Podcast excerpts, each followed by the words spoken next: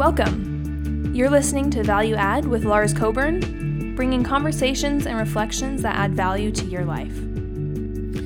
Well, good morning or evening or whatever in between when you decide to listen to podcasts. As I am uh, sharing with you a podcast, uh, this is a little bit different. I'm sharing with you a sermon that I preached uh, several months ago. And as I kind of was reflecting on this sermon, it really uh, does add value uh, to this value add project, as in many ways it was uh, kind of a culmination of a lot of thoughts.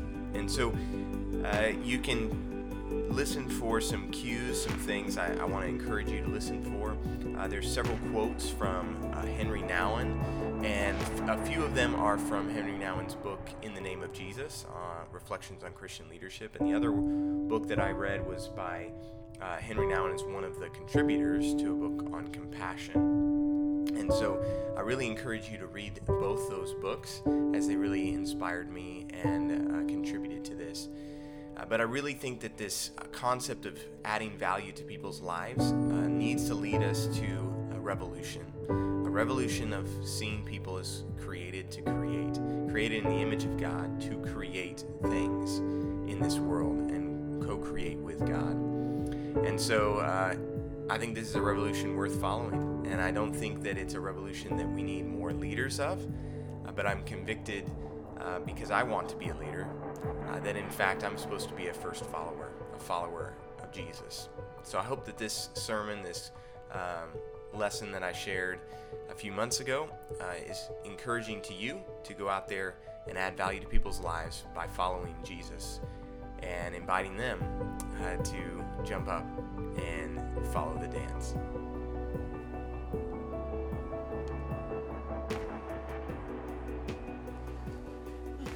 On the sandy shores of the Sea of Galilee, Jesus was teaching. And there were so many people, and his words so captivating that they kept crowding in. Now, there were some fishermen that had pulled their boats on the shore and were cleaning their nets. And Jesus got into the boat belonging to Simon Peter. And he floated a little ways out from shore. And Jesus sat in the boat and taught the people. When Jesus had finished preaching, he said to Simon Peter, let's, let's go out into the deep water and let down your nets. And Peter was a bit tired. He said, Sir, we fished all night and didn't catch a thing. But because you have asked us to, we'll let down the nets again. And so they let down the nets and caught an unbelievable amount of fish. Can you, can you hear it? Shh. As a thousand fins of those fish are being pulled into the boat and they're slapping the water. Peter and Andrew begin hollering at James and John. They say, Hey, hey! And James and John are on the shore and they're just kind of dumbfounded. They're, they're wondering what's going on. There's no fish in this sea. We made sure of that last night. Maybe they're sinking. And so they begin rowing out and they're rowing fast. And then came the sound, the miraculous sound of a thousand fins. They came alongside the boat and began to fill both of them to the point where the boats were beginning to sink and they needed to start letting fish go because the nets were going to break. So when Peter had a chance to finally catch his breath and realize what had just happened, the most unbelievable and amazing catch of his life, he turned to Jesus and dropped to his knees and cried, Go away from me, Lord, for I'm a sinful man. Everyone was drop dead shocked and knew that Jesus was the source of this miraculous and supernatural catch. And Jesus said to Peter, Don't be afraid. From now on, you will fish for people. And when they pulled their boats on shore, they left everything and followed him. Who are you following? Every day, someone is vying for your attention to follow them. Maybe it's your boss or a charismatic coworker, a team captain, a choir director, a celebrity, or a politician. These people want you to follow them when it comes to the, the fashion that you subscribe to, how you vote, the music you listen to, the books you read, the YouTube channels you subscribe to, or the podcasts you consume. Whether it's food choices, diet programs, makeups, cars you drive, or any number of technologies that are meant to make your life easier, they want you to subscribe to these. On Instagram, for instance, I have 219 followers, and I would like to say that most of them I know personally. There's a few of them that follow me just because I frequent locations that they go to and I, and I check in there. Or I've tagged someone that they're a friend with and they know personally. And I'll be honest, there are a few of those 219 that follow me because they simply want me to follow them back. Right? They're trying to garner an audience. Uh, I've went on Wikipedia, and according to Wikipedia, there's uh, these are the top 10 most followed users. Um, you got Selena Gomez, um, you got a few others. Let's go. The next slide has a few more that I'm more familiar with Dwayne The Rock Johnson, Justin Bieber, T Swift. They got millions and millions of followers. When I got married, we posted our wedding photos, and it was like a life event. And so both Janelle's friends and my friends were on there and saw them. And we got 200 likes, the most likes I've ever gotten on a post. And we got many, many more comments, right? But if my criteria for posting was the same uh, that needed to have a lot and lot of followers, I would have given up on Facebook and Instagram years ago. Because face it, compared to those celebrities, I have no chance. I have no chance. They have millions of followers. And yet, still today, a lot of young people delete posts if they don't reach a certain like status. For many of them, they're posting shots to get more and more likes. It's like a hit of adrenaline.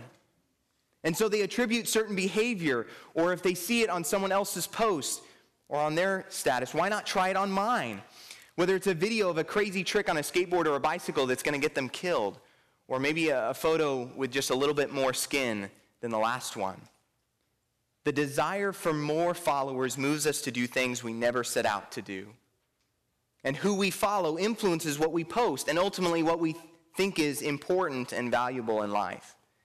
This is why celebrities get sponsored by companies to use their products, right? And to wear their clothes and drive their cars. Uh, I have a friend who's sponsored by Lululemon, an athletic um, uh, small company that does athletic wear. Uh, he's awesome. He, he does CrossFit, lives in Malibu, uh, leads an awesome youth ministry, and serves as a great campus minister too. I really, really want to be like Dusty. Whether, uh, whenever he posts about something challenging, like climbing a mountain or crushing a workout uh, or leading a, an awesome mission trip, I also see his lifestyle, which includes Lululemon.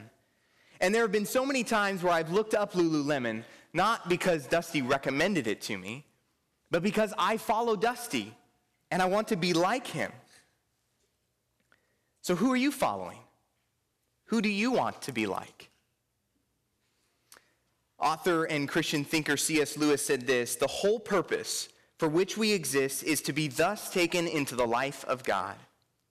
Wrong ideas about that life, or what that life is, will make it harder. You've probably heard the phrase, uh, when God made you, he broke the mold. Uh, and as I think about the American dream, each, it's that each of us can make a unique contribution to the world. No matter where you came from or where you come from, everyone can be successful and make it. With just a little hard work and determination. Think about the founding of our country was brought about by the American Revolution. And when we read stories of the revolutionary heroes like George Washington or Ben Franklin or Paul Revere, we want to be like them. We'd like to think that we would have joined them on the revolutionary road to the land of the free and the home of the brave. Revolutionary leaders excite us and inspire us to be like them.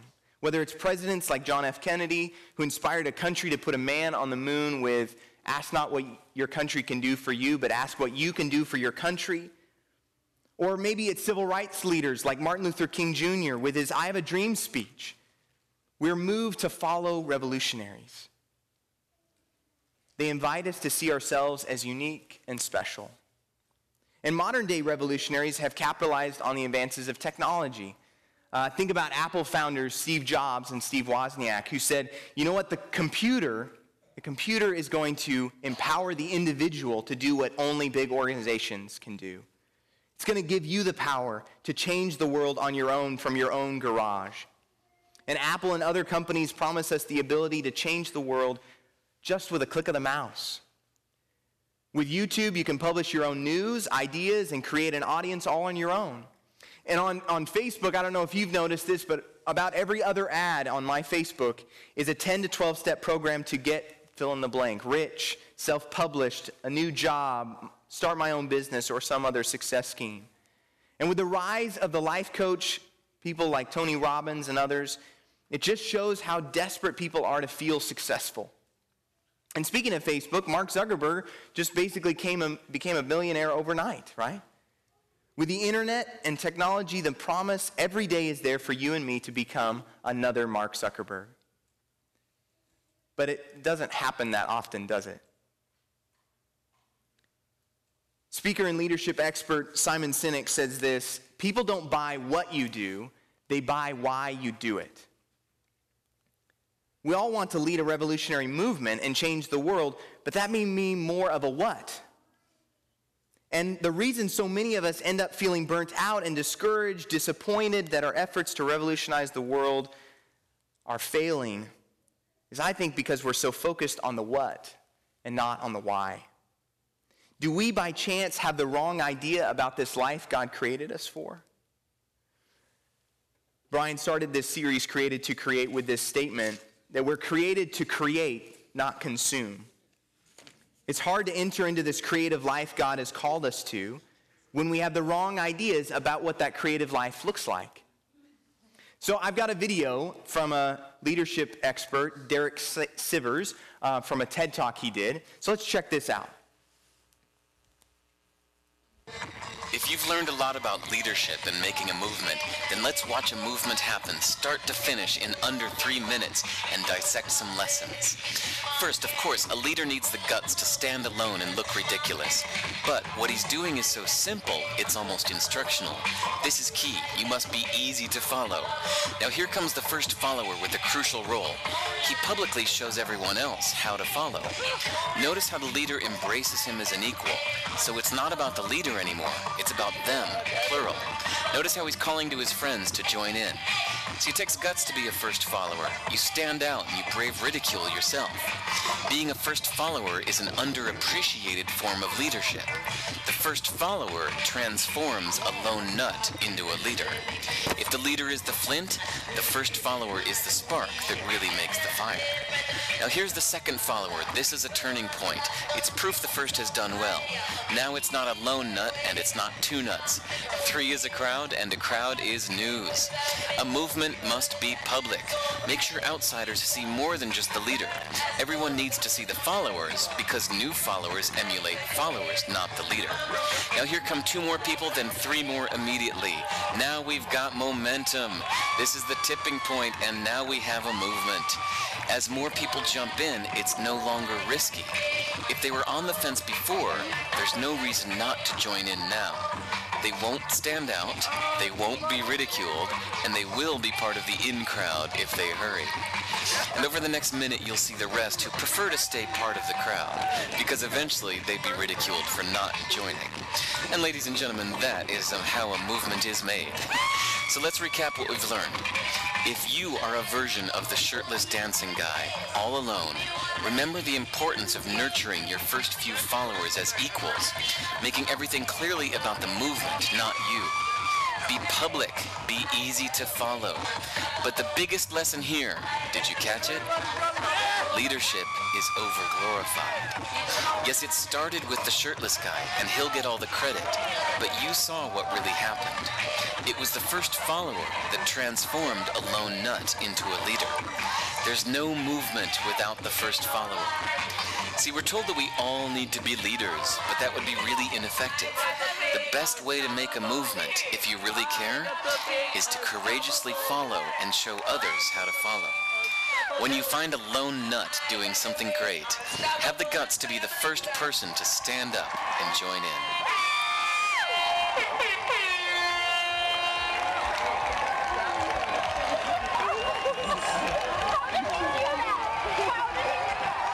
Did you catch that? Did you catch that last part? Leadership is overglorified, he says. It was the first follower who transformed the lone nut into a leader.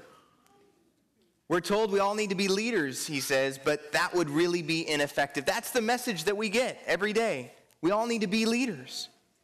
But the best way to make to make a movement, if you really care, he says, is to courageously follow and show others how to follow. So, who are you following? One of the most influential Christian revolutionaries was, I believe, the Apostle Paul. And I think Paul was a sort of first follower of Jesus's. He knew his why. And as he describes his leader to a church in Colossae, he says this The Son is the image of the invisible God, the firstborn over all creation. For in him all things were created things in heaven and on earth, visible and invisible, whether thrones or powers or rulers or authorities, all things were created through him and for him. And he is before all things, and in him all things hold together. And he is the head of the body, the church. He's the beginning and the firstborn from among the dead, so that in him he might have the supremacy. For God was pleased to have all his fullness dwell in him, and through him to reconcile to himself all things, whether things in earth or on heaven, by making peace through his blood shed on the cross. And then Paul becomes very personal. He says, I rejoice in what I am suffering for you, and I fill up in my flesh what is still lacking in regard to Christ's afflictions for the sake of his body, which is the church. I've become its servant by the commission God gave me to present to you the word of God in its fullness. The mystery that has been kept hidden for ages and generations, but is now disclosed to the Lord's people. To them, God has chosen to make known among the Gentiles the glorious riches of this mystery, which is Christ in you, the hope of glory. He is the one we proclaim, admonishing and teaching everyone with all wisdom, so that we may present everyone fully mature in Christ. And Paul concludes this section by saying, It's to this end that I strenuously contend with all of his energy that so powerfully works in me. Paul was this sort of first follower. He knows his why to proclaim Christ. Paul knows that the goal or the what is to revolutionize and create transformed people, to change the world through transformed people. But that what is not his focus. Paul knows his why. Christ in you, the hope of glory. And so Paul models for others what it means to follow Jesus as this first follower. It means to follow Jesus and live this life God has called us to.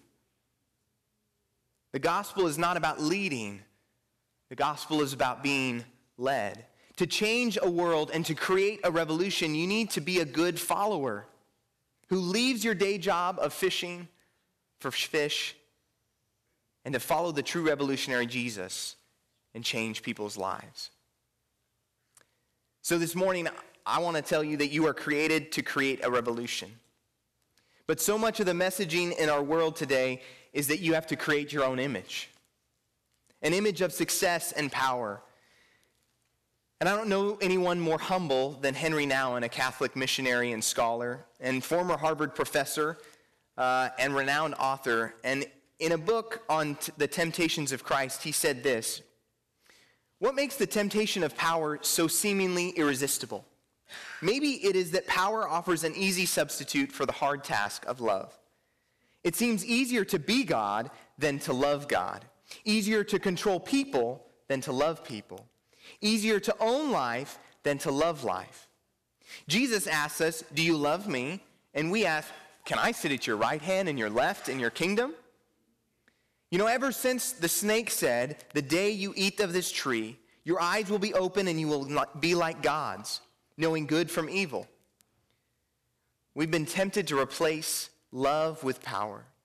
And the long, painful history of the church is a history of people ever and again tempted to choose power over love, control over the cross, being a leader over being led.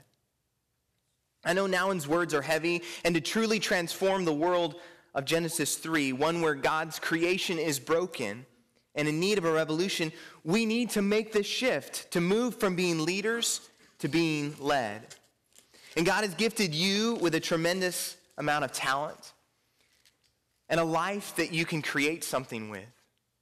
But with these messages bombarding us each day with temptations of power, they're messages that say to us, use your gifts and talents to create your own image rather than follow Jesus, the revolutionary who leads us all back into being the true image bearers of God, which is the way we were originally created to be.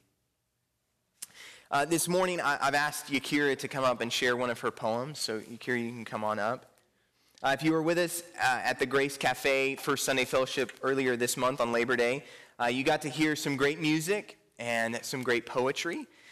And so, as you listen to the poem she reads um, that she wrote herself, add your own laments, your own hopes and dreams to God silently in prayer as you listen.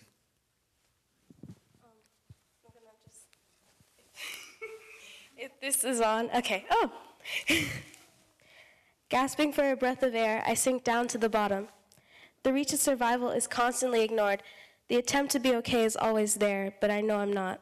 I have a good day and I rise up a couple feet. I think everything will be all right, and just like that, one word, one phrase turns into a dreadful poison that knocks me down several feet more. I can't get out, I can't breathe, I can't live, but yet I can. I have unbearable moments where I feel all alone in the midst of the madness and chaos that circles around me like a tornado, but yet I'm still here. The anxiety gets so tough to handle. When I don't reach a goal, it feels like a strangle and agony that you can never even know. Can anyone hear me? No one gets it. Everyone thinks it's all right on the outside, but buried underneath the fake smiles and fun and parties, I'm scared. Am I good enough for anybody? Am I good enough to get a full scholarship into a school I actually want to go to? How do you do it, Yakira? You're so talented. You have it all together. Can't you see that I don't? Sure, God gave me talents, but the blessing comes with a problem in disguise. If I'm good at a lot of things, how do I find out what I want to do with my life? Sure, it seems like I have it all together, but behind the mask, I don't know what sleep is. But all the people care about is what it seems like. In reality, I'm a black teenage girl who just wants to feel love, but instead got bullied and tormented. In reality, I've been through three years of school, and I've yet to know the majority of my grade. I called it shy, but I try to hide myself from the forbidden truth that I'm just antisocial, but it's okay. In reality, I have bags at an age I'm not supposed to have them at. There were nights when I feel alone. There still are. Times when people judge me so hard that I can feel the piercing of the stares I receive every time I walk by. Yeah, you don't think people like me notice. We do. People like you don't belong with people like me. I've heard that line so many times, I've transformed it into the life that I've been living. No more separation. The person I am is the person you get, flaws and all. The words you say affect me and you. I know it doesn't seem like it at times. Even if the gossip may be true, nobody wants to feel like they are left behind. Jesus died for all of us upon that cross, even that girl who might be on the wrong track. No matter if we are found or lost, we as Christians should have each other's back.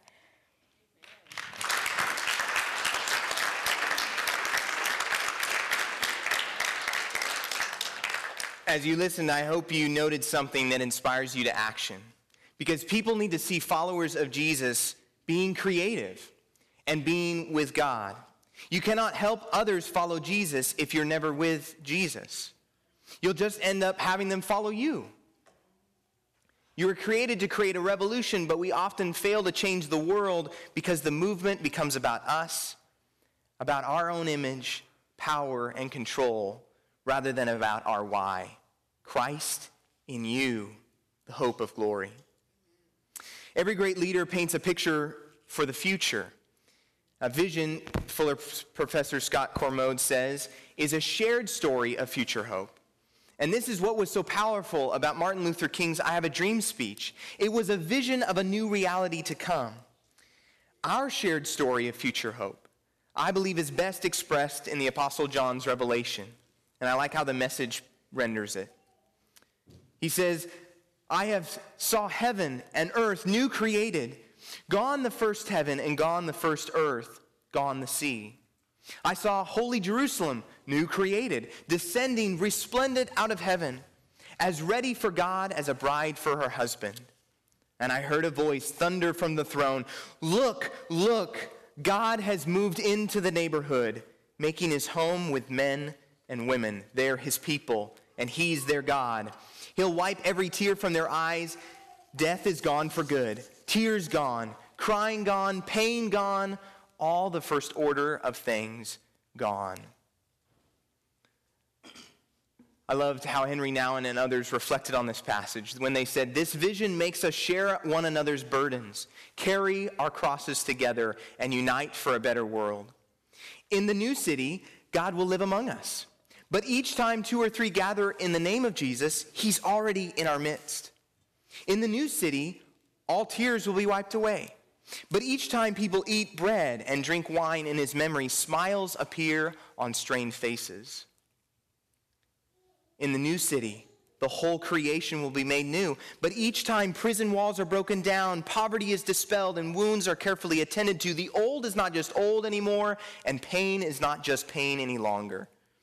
Although we are still waiting in expectation, the first signs of the new earth and the new heaven, which have been promised to us and for which we hope are already visible in the community of faith, where the compassionate God is revealed to us. This is the foundation of our faith, the basis of our hope, and the source of our love. So, brothers and sisters, this morning, you and I are created to create a revolution. Not by our own power, not because we are successful or because we're great leaders or because um, of our own success, but because we show others how to follow Jesus. We stand up first and join in. Join in the crazy dance of life, the creative dance he's called us to. Our why leads to prison walls being broken down, poverty dispelled, wounds attended to, smiles on strained and stressed out faces, because Christ is in us. We love rather than control because we are being led rather than leading. We are following Jesus, the image of God. And I would say that this is a movement worth leaving everything for. I invite you to stand uh, as I pray. Creator God, you made us in your image to be creative and to live creative lives that we want to create a revolution. We want to change the world. And we know that we can do that not because we're the revolutionary, but because Jesus changed everything. We can do that because Jesus is in us, the hope of glory, this mystery that we don't fully understand and yet is made real every day as we live our lives, empowered through your Spirit. So, God, we say with the saints throughout the ages, Glory be to the Father and to the Son, and to the Holy Spirit, as it was in the beginning, is now, and ever shall be, world without end. Amen. May the love of God and the grace of the Lord Jesus and the friendship of the Holy Spirit be with you all. Let's sing together.